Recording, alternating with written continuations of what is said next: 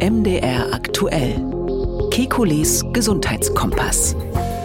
Herzlich willkommen zur 18. Folge von Kekules Gesundheitskompass. Es ist eine der spektakulärsten Neuentwicklungen der letzten Monate auf dem Medikamentenmarkt. Ende September gaben zwei Biotech-Firmen aus den USA und Japan vielversprechende Daten für ihr neues Mittel gegen Alzheimer bekannt. Lecanemab, so der Name des Wirkstoffs, soll den Studien zufolge den Verlauf der Krankheit deutlich verlangsamen. Inzwischen hat die US-Arzneibehörde eine beschleunigte Zulassung für das Medikament vergeben und auch in der EU könnte Lecanemab bis Ende März verfügbar sein. Wir schauen heute darauf, warum sprechen auch Spezialisten hier von einem Durchbruch und welche Warnsignale gilt es trotzdem zu beachten. Darüber hinaus reden wir über Ursachen und Risikofaktoren bei Alzheimer und wir erklären, weshalb die Früherkennung so wichtig ist, erst recht bei diesem Medikament. Ich bin Jan Kröger, Reporter und Moderator bei MDR Aktuell. Alle 14 Tage immer donnerstags sprechen wir mit dem Arzt und Wissenschaftler Professor Alexander Kekulé. Wir liefern Schwerpunkte zu aktuellen Gesundheitsfragen und wir gehen auf Ihre Themenwünsche ein. Hallo, Herr Kekulé. Guten Tag, Herr Kröger. Herr Kekulé, wir werden heute also über ein neues Medikament sprechen. Lecanemab heißt es und eine weit verbreitete Krankheit, nämlich Alzheimer, die am weitesten verbreitete Form von Demenz. Demenz und Alzheimer, diese Begriffe werden häufig synonym verwendet. Ist das eigentlich korrekt so oder wo kann man eine Trennlinie ziehen? Na, Ärzte machen da schon den Unterschied. Es ist ja so, dass Alzheimer eine Sonderform von Demenz ist. Ähm, ungefähr 60 bis 70 Prozent aller Demenzerkrankungen sind Alzheimer. Und mit Demenz meint man, naja, Mens heißt ähm, Geist sozusagen auf Lateinisch und Demenz, da ist der Geist irgendwie abwesend. Ähm, also das Dementia heißt äh, Wahnsinn oder ähm, Geistesabwesenheit oder so ähnlich auf Lateinisch. Und diese Demenz ganz grundsätzlich nimmt natürlich mit dem Alter zu. Es gibt ähm, das, was wir in Deutschland die normale Altersdemenz nennen oder mehr oder minder normale Altersdemenz. Ähm, und, und da fängt schon der ähm, Begriff an, schwammig zu werden. Ähm, alte Leute sind im Kopf natürlich normalerweise nicht mehr so fit wie junge. Ähm, die Weltgesundheitsorganisation sagt, es ist nur dann Demenz, wenn es mehr als altersentsprechend ist. Also wenn es mehr als normal für das Alter ist. Ähm, und das ist natürlich schwer zu definieren, weil jeder im Alter anders ist. Aber so grob gesagt ähm, kann außer Alzheimer der Grund zum Beispiel sein, ähm, eine Virusinfektion des Gehirns, die man durchgemacht hat, ein Unfall, den man hatte. auch bei Boxern weiß man, dass die durch kleine Traumen, die immer wieder auf den Kopf einwirken, tendenziell äh, häufiger dement werden als die Durchschnittsbevölkerung. Aber auch natürlich Schlaganfall kann dazu führen oder auch, sagt zumindest die Weltgesundheitsorganisation, massiver Alkoholgenuss. Also ich persönlich finde, Alkohol ist bei Demenz jetzt nicht so ein klassischer Risikofaktor. Da muss man sich schon, muss man viel trinken, um sich dumm zu saufen, ähm, aber gilt statistisch gesehen auch als Risikofaktor. Mhm. Welche Rolle spielen die Gene, wenn sie schon bei den Risikofaktoren sind? Also ähm, klar ist, dass es genetische ähm, Situationen gibt. Insbesondere bei Alzheimer ist es so, da gibt es ähm, klare genetische Veranlagungen. Es ist nur schwierig zu unterscheiden, ob jetzt das, was sozusagen den Hauptteil zum Beispiel der Alzheimer-Erkrankungen ausmacht, ob das ähm, identisch ist mit den Problemen, die wir bei bestimmten Familien sehen, die dann Alzheimer familiär bekommen. Also bei der familiär gehäuften Form ist es so, dass sie typischerweise im jüngeren Lebensalter auftritt. Und sonst ist es so, dass fast alle Alzheimer-Erkrankungen, ich sag mal 95 Prozent, jenseits des 65. Lebensjahres erkannt werden. Und ähm, deshalb ist es ein bisschen unterschiedlich zwischen diesen typischen genetischen Alzheimer-Familien und ähm, der allgemeinen Veranlagung zur Demenz. Ähm, bei, bei, de, bei dieser allgemeinen Veranlagung weiß man das nicht. Klar ist es so, gibt natürlich immer Intelligenztests. Wenn die Eltern hochintelligent sind, ist die Wahrscheinlichkeit, dass die Kinder hochintelligent sind, höher. Und ähm, in so einem Fall wird, falls es zum Alzheimer kommt, der dann wahrscheinlich später entdeckt, weil man das vorher kaschieren kann. Aber so insgesamt würde ich mal sagen, ist es nicht so eine klare genetische Veranlagung. Das sind also ein paar der Risikofaktoren für Demenz im Allgemeinen. Jetzt schauen wir auf Alzheimer und da fällt natürlich schon einmal als allererstes der Name auf. Geht zurück auf einen deutschen Forscher namens Alzheimer. Was hat er herausgefunden, dass eben dieses ganze Krankheitsbild nach ihm benannt worden ist? Also der Alois, das war ein Bayer, ähm, der hat ähm, tatsächlich das erste Mal so eine Patientin genau beschrieben, die eben typischen Alzheimer hatte und hat alles beschrieben, was man heute davon weiß. Das ist ein historisches Ereignis der Medizingeschichte gewesen im späten ähm, 19. Jahrhundert und hat dann Anfang des 20. Jahrhunderts hat er dann das alles aufgeschrieben und ähm, hat ähm, auch das erste, erste Mal ein Gehirn untersucht von einem Alzheimer-Patient, auch einer Patientin. Er war damals in München, ähm, zwischendurch mal in Frankfurt gewesen. Ähm, und ähm, da hat er das Gehirn untersucht und das Interessante ist eben, dass ähm, er diese sogenannten Plaques da schon gefunden hat. Also das, was bis heute das Mysterium der Alzheimer-Erkrankung ist, nämlich so kleine punktförmige Veränderungen im Gehirn. Wenn man die mikroskopisch anschaut, äh, sieht man, dass das so Ablagerungen sind, die zwischen den Zellen meistens liegen. Und diese merkwürdige Veränderung zusätzlich natürlich auch dieses, äh, dass das ganze Gehirn geschrumpft ist, dass die Nervenzellen kaputt gegangen sind, ähm, das, das hat er eben damals schon festgestellt. Und ähm, bis heute fragen wir uns, ähm, was es damit auf sich hat, äh, warum quasi bei Alzheimer-Patienten ab einem bestimmten Zeitpunkt mehr oder minder plötzlich die Nervenzellen kaputt gehen und sich verabschieden. Das klingt jetzt so, als wären wesentliche Teile des Forschungsstands über Alzheimer, den wir heute haben, eigentlich schon von 1906 eben da, wo Alois Alzheimer seine Arbeit vorgelegt hat. Aber bestimmt ist ja seitdem doch noch ein bisschen was dazugekommen. Äh, ja, natürlich. Die Plaques sind bis heute das große, das große Mysterium des Alzheimer und jeder fragt sich bis heute eigentlich, das ist ganz interessant, sind das jetzt, ist das jetzt der Grund, dass die Menschen, dass bei den Menschen die Nervenzellen kaputt gehen? Weil was wir letztlich sehen, ist, die Nervenzellen gehen kaputt und die Nervenbahnen gehen kaputt. Und das hat eben dann diese Symptomatik, insbesondere eben fürs Gedächtnis, am Anfang spätere andere Funktionen.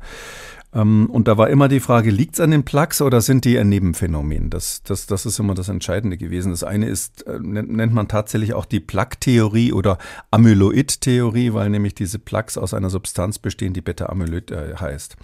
Und man hat natürlich inzwischen wahnsinnig viel Forschung gemacht. Das ist ja eine der wichtigsten und häufigsten Erkrankungen weltweit, sagt die WHO, sind so um die 55 Millionen ähm, davon betroffen, die also Alzheimer haben. Jedes Jahr kommen ungefähr 10 Millionen dazu. Das ist also ein enormes Gesundheitsproblem. Und dadurch, dass die Menschen länger leben, besser behandelt werden, ähm, ähm, gibt es natürlich immer mehr Alzheimer-Patienten. Also die Zukunft sagt, die Prognose sagt, dass es die, der, der Anteil der Alzheimer-Patienten immer größer werden wird. Ähm, und deshalb hat man viel untersucht und da hat man jetzt in den letzten Jahrzehnten eigentlich einiges rausgekriegt, nämlich diese Plaques, die bestehen aus einer Substanz, die heißt Beta-Amyloid. Das ist Beta-Amyloid. Das bildet sich, das hat man inzwischen ziemlich genau analysiert, ähm, aus einem Vorläufer, dann ein Präkursor, wie wir sagen, ein Vorläuferprotein. Das ist das sogenannte Amyloid-Präkursor-Protein, äh, APP heißt das. Und ähm, diese dieser Vorläufer, der ist harmlos, der hat andere Funktionen in, im, im zentralen Nervensystem und irgendwie bildet sich dieses Amyloid und ist dann hinterher am Schluss so in Form von so ähm, letztlich Schmutz, Abfall irgendwo im Gehirn abgelagert. Und dieser, diese Bildung, die passiert auf mehrere, in mehreren Schritten. Das erste, was passiert, ist, dass dieses Amyloid sich irgendwie so verändert, dass es plötzlich die Neigung kriegt, sich zusammenzulagern. Das äh, oligomerisiert, wie wir sagen. Also es sind dann quasi mehrere Einzelteile, die quasi zusammenklumpen von diesen Amyloid-Proteinen, Präkursorproteinen. Und das ähm, äh, das, das ist schon mal etwas, was erstaunlich ist, ja, dass so ein Protein plötzlich die Tendenz kriegt, äh, sich zusammenzulagern. Man weiß, dass das in manchen Familien familiär gehäuft auftritt, weil die eine Mutation haben. Da ist in dem Gen dann eine Mutation und dadurch tendiert dieses Protein dann dazu, sich zusammenzulagern. Es gibt aber auch als nächste Stufe die, äh, diese erste Zusammenlagerung, das ist ein, ein Protein, was noch flüssig ist, äh, was noch löslich ist. Und dann fällt es irgendwann aus, das sind immer größere Klumpen und die werden dann auch immunologisch angegriffen, natürlich vom Immunsystem weggeräumt, aufgeräumt und dann im Endstadium davon stehen, entstehen diese unlöslichen Plaques. Diese, vorher sind es so Fibrillen, wie wir sagen, und dann am Schluss sind es diese, diese Plaques. Ähm, und die Frage ist halt, welche Stufe davon spielt eine Rolle? Und das ist ganz interessant. Man hat eine, ähm, es gab eine Familie in, in, in, im Norden von Schweden, äh, wo man schon vor vielen Jahren, 2001, ähm, festgestellt hat, dass eine ganze Reihe von Familienmitgliedern ganz früh Alzheimer bekommen haben. Also die ganze mhm. Familie, das gibt es manchmal, die hat ein genetisches Problem mit Alzheimer. Das ist genauer untersucht worden von schwedischen Forschern und die haben dann festgestellt, dass tatsächlich bei denen eine ganz winzige Mutation dieses Amyloid-Vorläuferproteins dazu führt, dass das immer die Tendenz hat, zusammenzukleben. Und ähm, interessanterweise haben die aber nicht besonders viel von diesen Plaques gehabt und auch nicht besonders viel von den ähm, dann späteren Stufen dieses Amyloid-Proteins, was in den Plaques drinnen ist. Also die eigentlichen, die eigentlichen wie vermuteten Täter waren sozusagen kaum vorhanden. Und da hat man dann die neue Theorie aufgestellt, dass diese löslichen Vorstufen, also gar nicht diese Plaques selber, sondern das, was vorher entsteht, äh, durch Zusammenlagerung von einzelnen Proteinen, wir sagen eben dann Oligomere dazu, diese löslichen Oligomere, die dann noch im, im Schwimmen quasi in, in der Hirnflüssigkeit, dass die toxisch sind, dass die giftig sind für Nervenzellen und die können auf verschiedene Mechanismen, das hat man auf verschiedene Weisen gezeigt, tatsächlich Nervenzellen töten. Zum Beispiel, wenn man das von einem Alzheimer-Patient rausnimmt, der schwer Alzheimer hat, nur die, nur die Flüssigkeit, quasi die Nervenflüssigkeit und spritzt es in eine Maus, dann kann man bei der Maus eben solche Alzheimer-ähnlichen Symptome feststellen.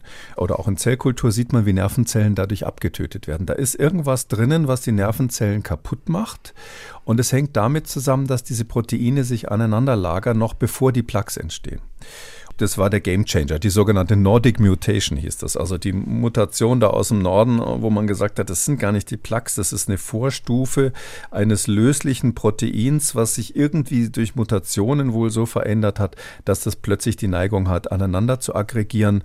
Und dann so ähnlich wie, das gibt dann so eine Kettenreaktion, so ähnlich wie ein Kondensstreifen hinten am Flugzeug entsteht, wenn äh, kleine Partikel aus dem Flugzeug ausgestoßen werden, kommt es eben dann schlagartig zu einer Kondensation von diesen, von diesen Proteinen und in kürzester Zeit wird es immer mehr und dann hat man eben diese schweren progredienten Formen von Alzheimer. Also das ist im Moment so die Hypothese, an die alle glauben, wenn Sie so wollen, eine abgewandelte Amyloid-Hypothese. Daneben gab es noch tausende andere, die mit irgendwelchen Neurotransmittern zu tun haben und so. Und die sind aber im Moment eben, sage ich mal, eher so an den Rand geraten. Und äh, diese Amyloid-These, wie Sie sie nennen, das ist auch die, wo jetzt das neue Medikament, dieses Lecanemab, ansetzt? Ja, genau das. Das ist, das ist das Interessante. Das ist von einer äh, schwedischen Arbeitsgruppe entwickelt worden. Das waren tatsächlich Leute, die waren auch beteiligt, ähm, zwei Professoren, die waren mit beteiligt an dieser Ident äh, äh, Entdeckung der sogenannten Nordic Mutation, nordischen Mutation, bei dieser einen bestimmten Familie, die möglicherweise dann äh, viele, viele Menschen gerettet hat, äh, dadurch, dass sie selber leider einen genetischen Schaden hatte. Die haben gesagt, okay, also es gab ja vorher auch schon mal einen anderen Antikörper, der war ganz allgemein gegen diese Plaques gerichtet, also diesen unlöslichen Endzustand des Amyloids, der sich dann irgendwo im Gehirn ablagert. Ähm, das äh, war Aduhelm oder ist Aduhelm, das ist auch noch zugelassen in den USA. Aducanumab heißt das. Das ist ein Wirkstoff, der ursprünglich mal von einer Schweizer Arbeitsgruppe in Zürich entwickelt wurde, dann mit Biogen zusammen, Schweiz, kleine Schweizer Firma noch Neuroimmun, die haben das zusammen entwickelt. Und da war man am Anfang ganz äh, heiß drauf, weil man gesehen hat, in Mäusen kann das ähm, ganz deutlich Alzheimer-artige Symptome verhindern. Es, es verhindert die Bildung dieser Plaques oder verzögert die Bildung dieser Plaques.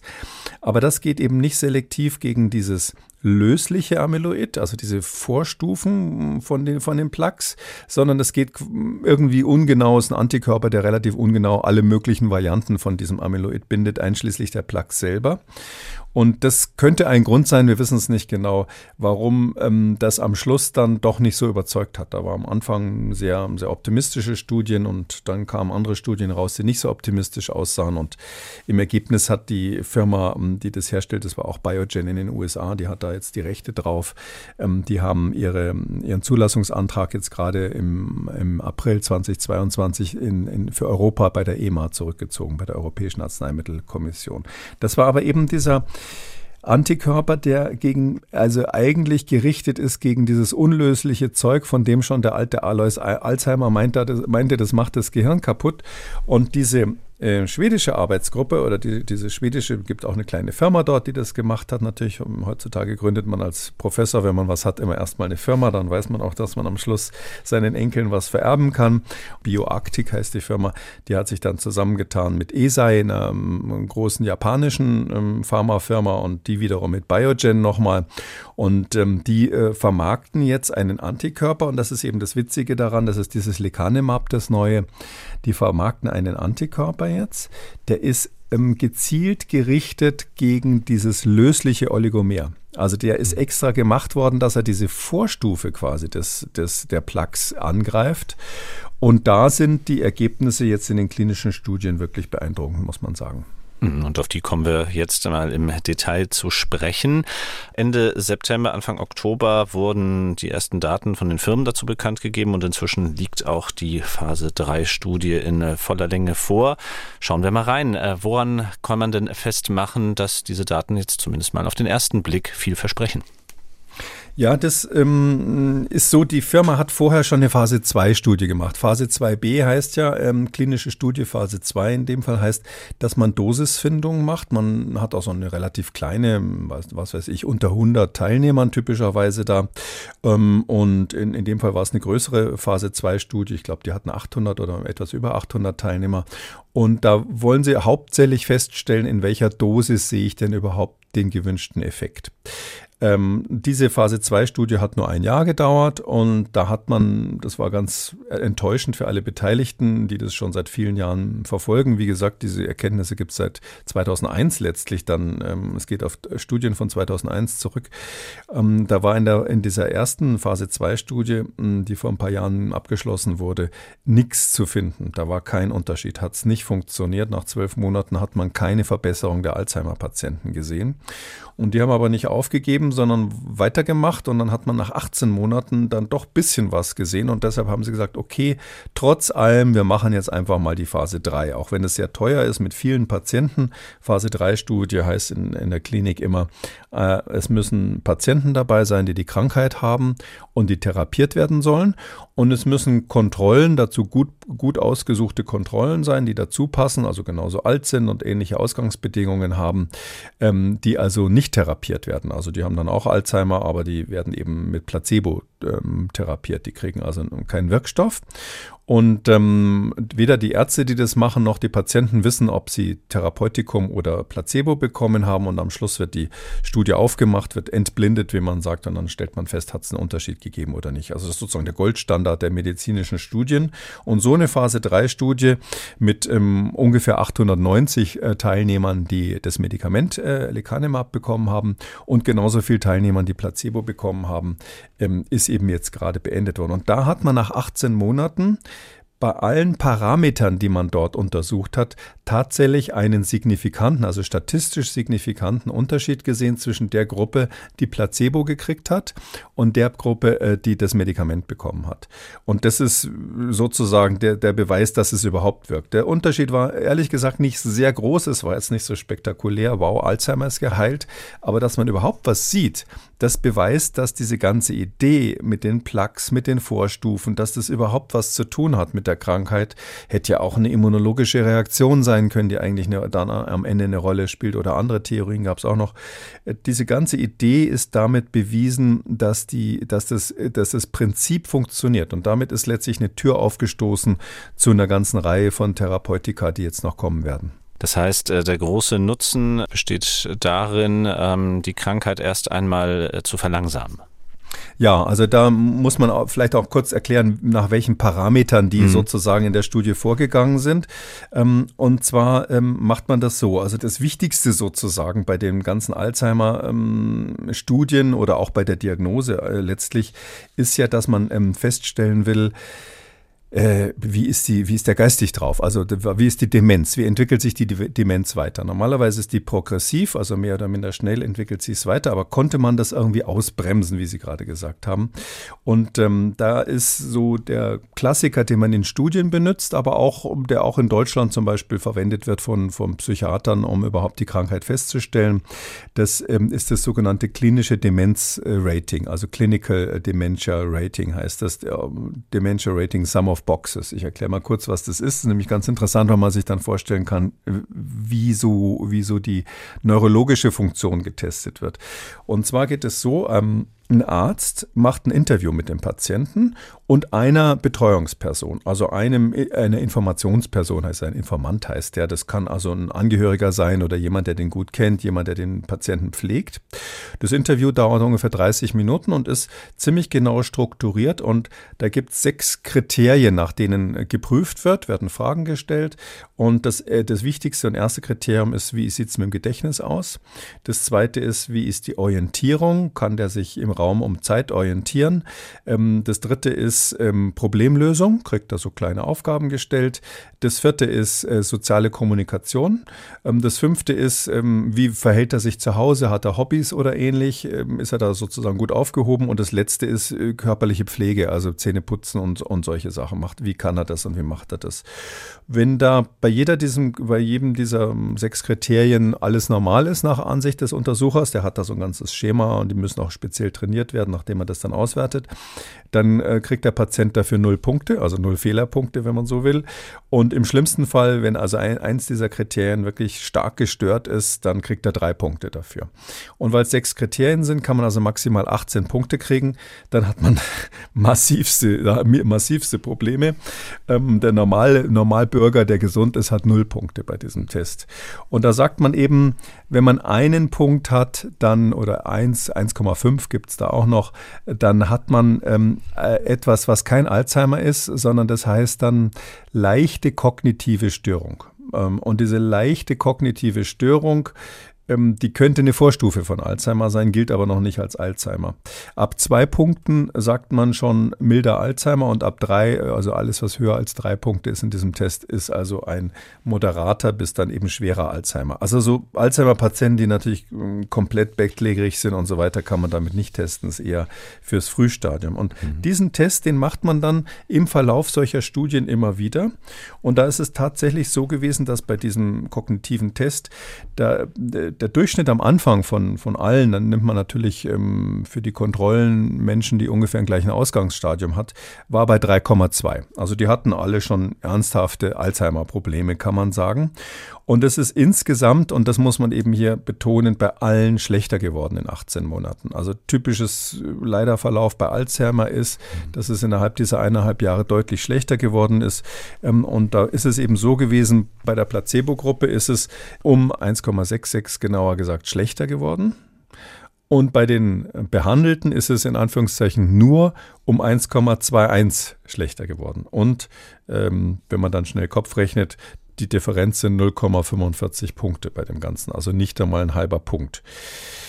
Statistisch signifikant, ja, man hat ja auch genug Probanden gehabt, dann wird sowas statistisch immer sauber. Es ist ein Effekt da, aber man muss schon sagen, wenn man das jetzt so in der, in der Klinik, so in der Praxis sieht, das ist ja etwas, wo der der Arzt sehr viel auch Subjektives reinlegt. Äh, die Antworten werden beurteilt von dem Arzt. Es gibt verschiedene Beurteiler, die das machen. Ähm, selbst wenn ich nicht weiß, ob der Patient Medikament bekommen hat oder Placebo, ist so ein Unterschied von weniger als 0,5 natürlich sehr, sehr marginal. Also es ist nicht so, dass die geheilt wurden oder ähnliches, sondern mhm. nur es ist eine ganz leichte Verlangsamung der, der Schwere des Verlaufes. Parallel haben sie, um das noch ein bisschen optimistisch, was Optimistisches dazu zu machen, das Gehirn angeschaut. Ähm, da kann man auch, bevor der Patient gestorben ist, schon diese, die, diese Amyloid-Ablagerungen sehen. Gibt es eine Methode, die heißt PET. Im Prinzip wird eine Substanz vorher gespritzt als äh, sogenannter Radiotracer die radioaktiv ist, eine ganz leichte Radioaktivität hat und die die Tendenz hat, sich an diese äh, Beta-Amyloide anzulagern. Und ähm, dann macht man sowas ähnliches wie beim Computertomogramm, nur dass das Gerät, ich weiß nicht, zehnmal so teuer ist. Und dann kann man messen, wie viel Amyloid hat der im Gehirn. Dann nimmt man das Gesamtamyloid, also nicht die einzelnen Plaques.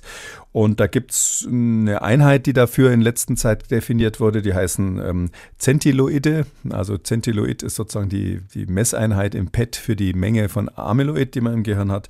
Und da ist es so, ähm, dass also, das ist ganz, ganz optimistisch, unter dieser Therapie mit dem Lecanemab ist dieses Amyloid um 55, etwas mehr als 55 Einheiten äh, weniger geworden. Also es ist wirklich zurückgegangen unter dieser Antikörpertherapie.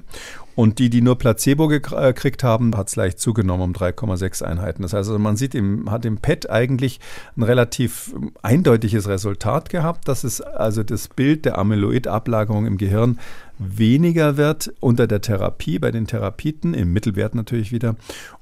Etwas mehr wird, ganz bisschen mehr wird in den 18 Monaten, wo es beobachtet wurde, bei den Nicht-Therapierten. Und dann haben sie noch ein paar andere so Marker gemacht äh, beim, beim Teil der Patienten, die man so ähm, aus dem Liquor machen kann. Also da kann man Nervenwasser entnehmen und dann so biochemisch alles Mögliche untersuchen, was mit Alzheimer zu tun hat. Und da war es auch so, dass die meisten, nicht alle, aber die meisten Parameter besser aussahen bei denen, die therapiert wurden. Sodass man eben, wie gesagt, unterm Strich kann man sagen, ja, da passiert ganz offensichtlich was. Es hat ganz klar einen therapeutischen Effekt. Die, die Richtung ist richtig.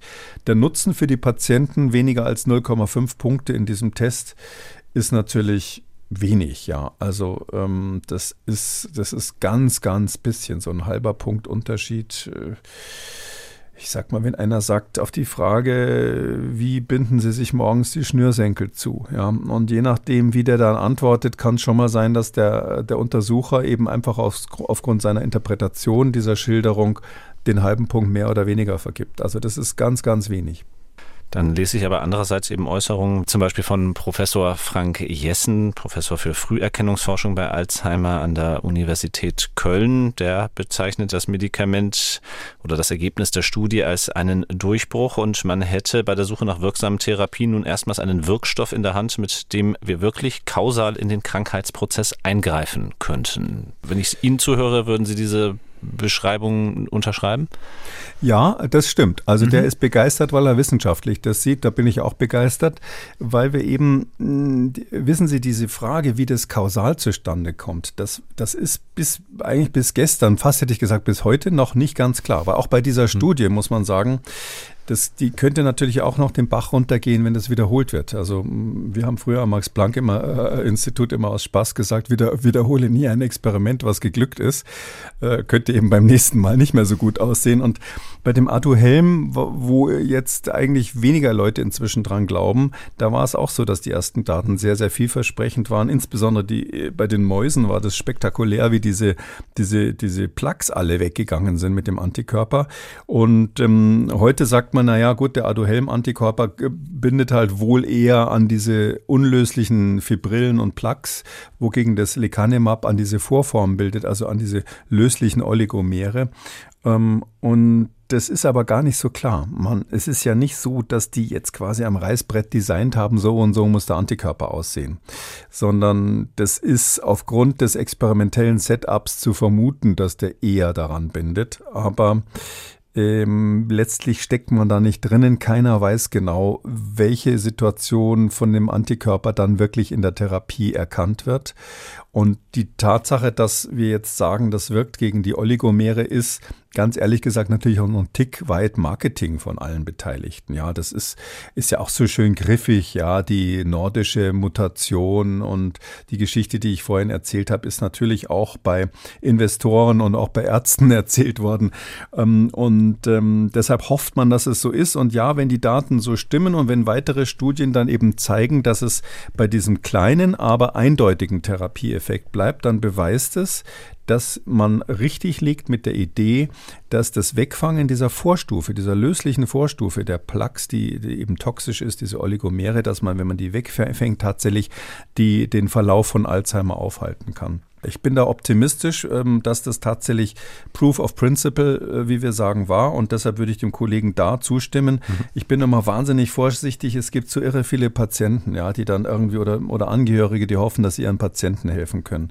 Dazu muss man sagen, das ist ja nur, nur im Frühstadium von Alzheimer spielt das eine Rolle, wenn sich diese Plaques noch nicht in großer Menge gebildet haben. Man, man, mhm. man bremst sozusagen den Verlauf aus. Und nochmal so was Praktisches gesagt, das ist ja eine Infusion, die man alle zwei Wochen bekommen muss. Und jetzt haben die über 18 Monate lang alle zwei Wochen den Patienten eine Infusion gegeben und haben da irgendwas gesehen. Alzheimer ist so eine Erkrankung, die über Jahre ähm, hinweg sich ähm, entwickelt, manchmal Jahrzehnte eben. Und ähm, jetzt, wenn ich mir vorstelle, da müsste ich alle zwei Wochen zu so einer Infusion hin, wer weiß, was für Nebenwirkungen nach drei Jahren beobachtet werden. Also da sind noch viele, viele Fragezeichen, bevor man sagen kann, wir haben was Therapeutisches in der Hand. Da würde ich nicht so weit gehen. Aber ich bin der Meinung, wir haben einen Faden gefunden. Wenn wir den verfolgen, können wir neue Therapeutika entwickeln, die auf dieser Idee aufbauen, auf diesem Prinzip und die dann Alzheimer wahrscheinlich insofern therapierbar machen, als dass man das Fortschreiten der Erkrankung aufhalten kann. Mm, und dann wird das natürlich einen enormen Bedeutungszuwachs wahrscheinlich noch einmal für die Früherkennung bedeuten. Auf die möchte ich gleich zu sprechen kommen. Eine Sache noch, die wir bei der Studie unbedingt erwähnen müssen, dass mittlerweile bekannt ist, dass drei Teilnehmer dieser Zulassungsstudie verstorben sind. Ja, das ist genau ein ganz wichtiges Thema. Es ist so, ähm, dass ähm, tatsächlich 10 Prozent der Menschen, die man da therapiert hat, das ist echt viel, sogar ein bisschen mehr, ich glaube sogar 11 Prozent waren es, die hatten mit ähm, Kernspinrenresonanztomographie erkennbare ähm, Störungen im Gehirn, die so aussahen, dass sie entweder Mikroblutungen oder Schwellungen hatten. Warum passiert das?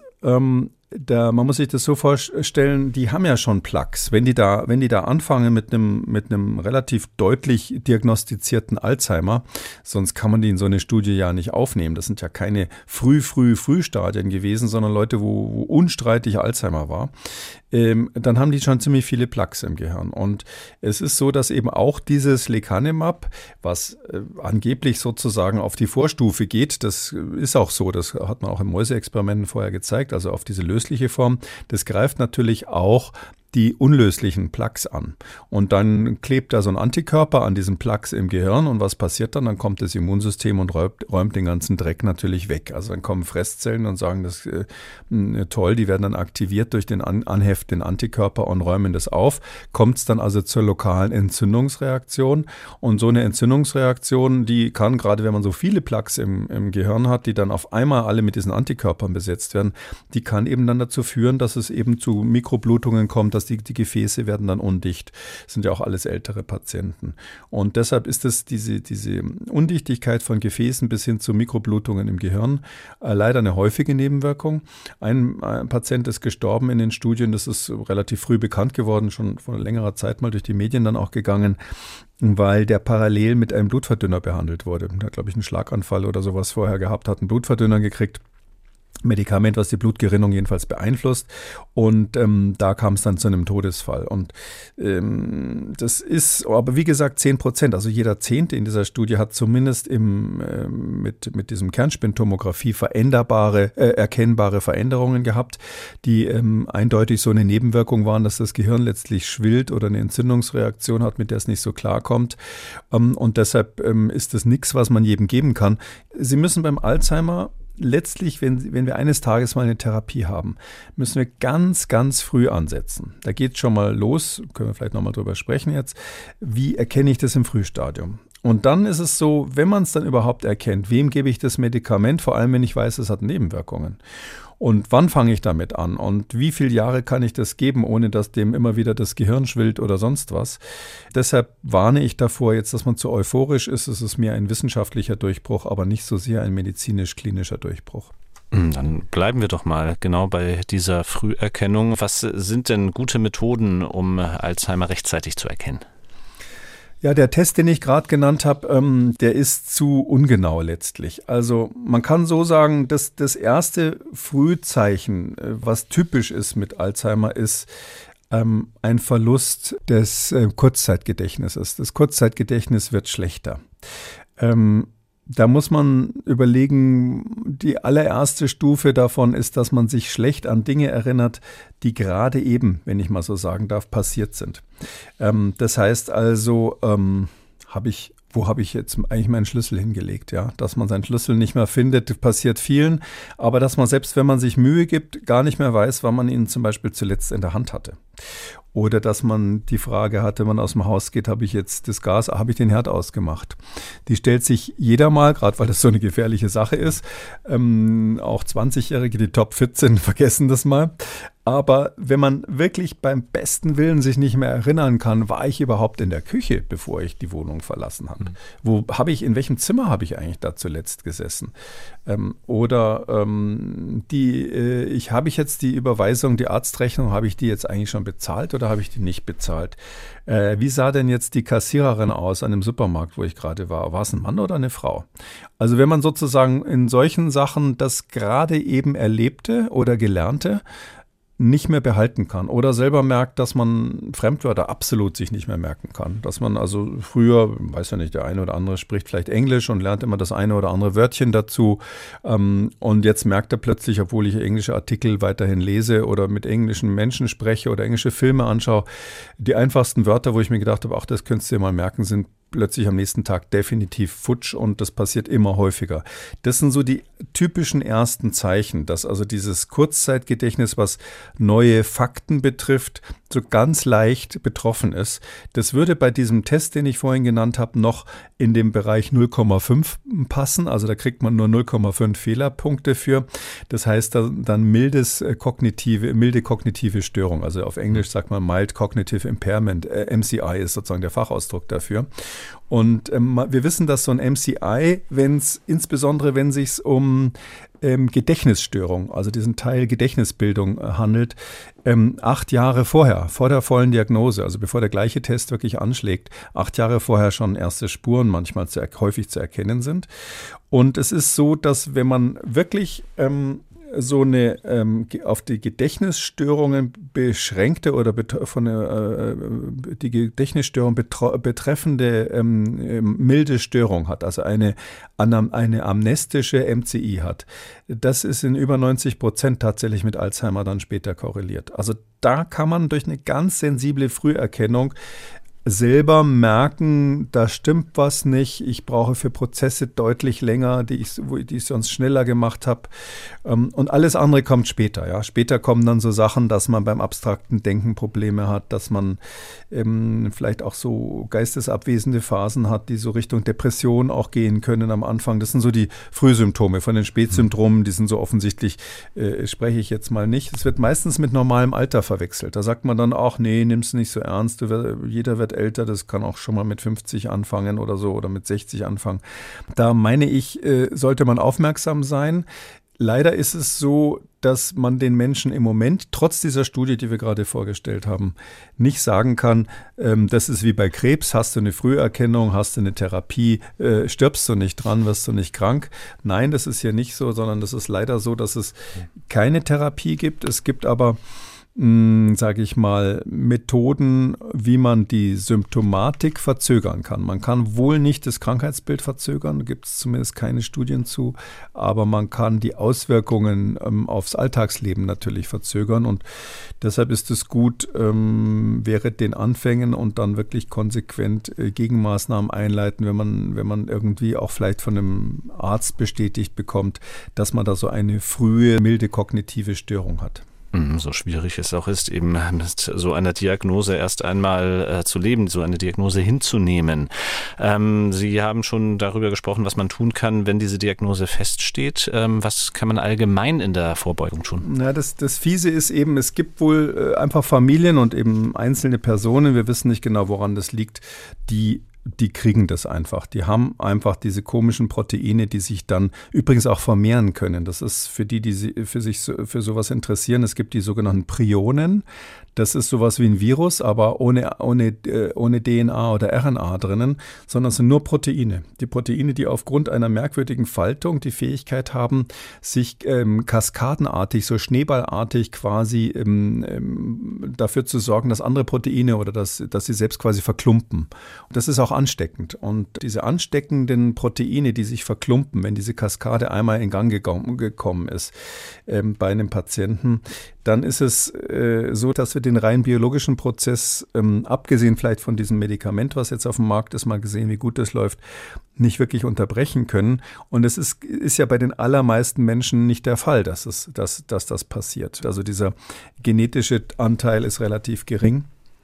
Ähm, man kann aber sagen, was ist denn, falls ich das hätte? Ja, so kann man so ein bisschen sagen. Und falls ich das hätte, wäre es ja so, die, bis die Symptome kommen, das dauert eben bei den Menschen unterschiedlich lange. Und da ist es so auf jeden Fall positiv korreliert mit einem langsamen Alzheimer-Verlauf oder Demenz oder mit, mit, mit, mit, ab, mit der Abwesenheit von Demenzkriterien ist ähm, äh, niedriger Spiegel von Blutfetten, also insbesondere das Cholesterin. Da weiß man auch, dass es äh, gibt sogar Gene, die mit dem Cholesterin zu tun haben, die äh, die äh, Entwicklung von Alzheimer beschleunigen können. Und da weiß man, dass eben das, diese, das schlechte Cholesterin, LDL heißt es, ähm, dass wenn das stark erhöht ist, das ist also ein ganz wichtiger Faktor. Anderer ist hoher Blutdruck. Ähm, dann kommen wir natürlich wieder in das Übliche, dass das wiederum korreliert mit Bewegungsmangel und Überernährung. Ähm, das heißt also hoher Body Mass Index, Bewegungsmangel ist eben hier möglicherweise auch über Entzündungsprozesse, die im Körper laufen, definitiv korreliert mit einem schnelleren Verlauf bei denen, wo diese Plaquebildung im Gehirn angefangen hat. Also man kann deshalb sagen, ähm, alles zu machen, was den Blutcholesterinspiegel senkt, also eine pflanzenreiche, ähm, ähm, vitaminreiche Kost, äh, möglichst wenig Fette, viel Bewegung, das klingt jetzt so ein bisschen trivial, ist aber hier tatsächlich auch statistisch korreliert, insbesondere wenn man eben schon zu hohes Cholesterin hat oder einen zu hohen Blutdruck.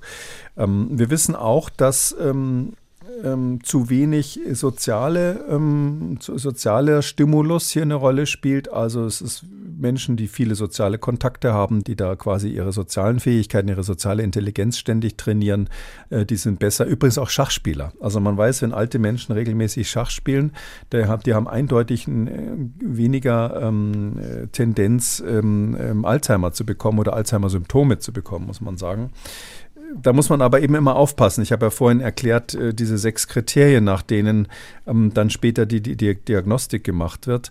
Und eins dieser Kriterien ist eben soziale Interaktion. Ein anderes Kriterium ist eben eins, was man quasi durch Schachspielen trainieren kann, sodass man nie genau weiß, hat der nur für den Test trainiert oder hm. geht es dem sozusagen insgesamt besser.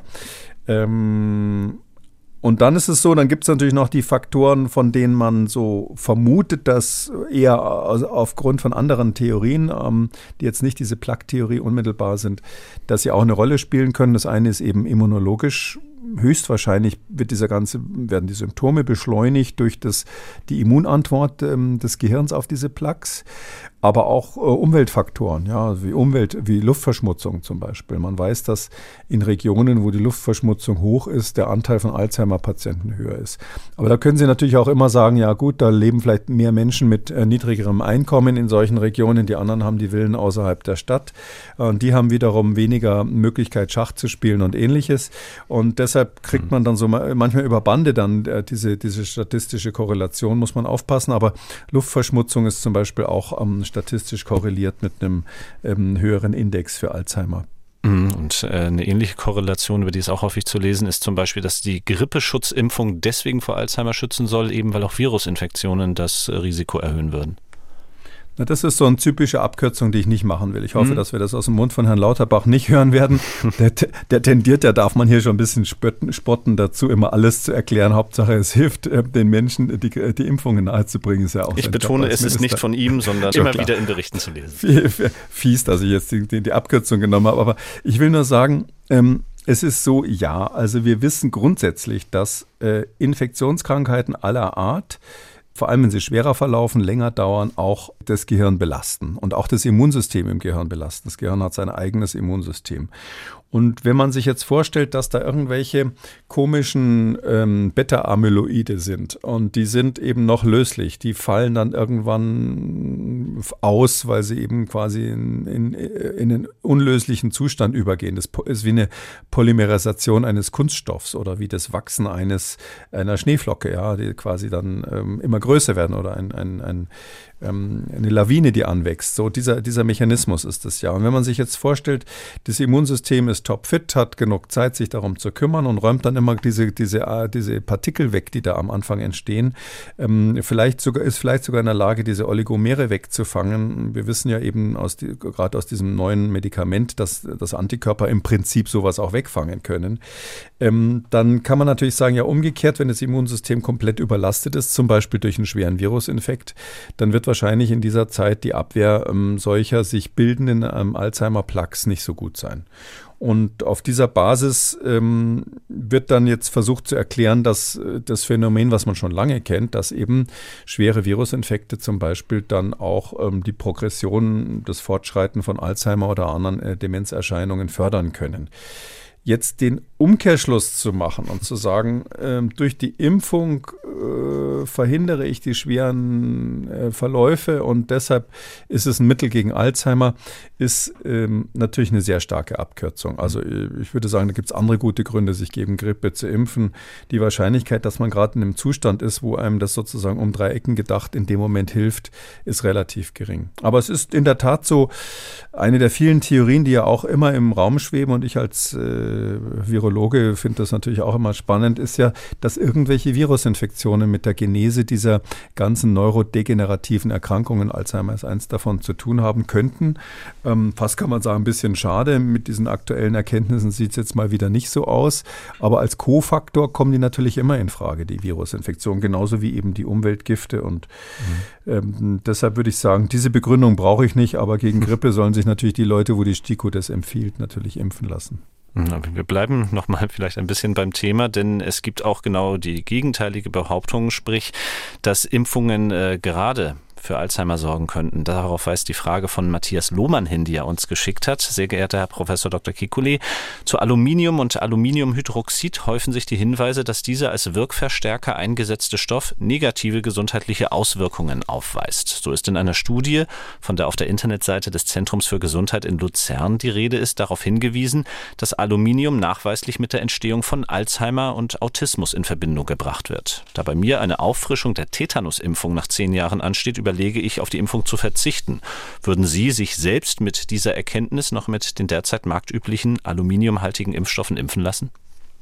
Ja, also auf jeden Fall. Das ist so, ich weiß nicht, was da auf irgendwelchen Webseiten steht. Ähm, diese Aluminiumtheorie ist eine der vielen Theorien gewesen, die ähm, gesagt haben, dass Umweltgifte irgendwas mit Alzheimer und anderen neurodegenerativen Erkrankungen zu tun haben können. Parkinson ist ein anderes Beispiel. Da gab es massenweise Studien, die diesen Verdacht genährt haben, bis hin mhm. zu irgendwelchen äh, geografischen Zuordnungen, dass man gesagt hat, dort, wo mehr Aluminium im Trinkwasser ist, gibt es mehr solche Erkrankungen. Das ist inzwischen durch weitere Untersuchungen, das ist natürlich viele Jahre sehr intensiv erforscht worden, komplett vom Tisch. Das das kann man unterm Strich sagen. Also alle Verdachte, die da mal im Raum standen und die vielleicht auf nicht gepflegten Webseiten immer noch sind, sind falsch. Es ist so, wir haben keine Assoziation irgendwie von Aluminiumsalzen mit der Häufigkeit von Alzheimer, die, die, die sich bei genauerem Nachrechnen nicht, ähm, die sich da bestätigt hätte.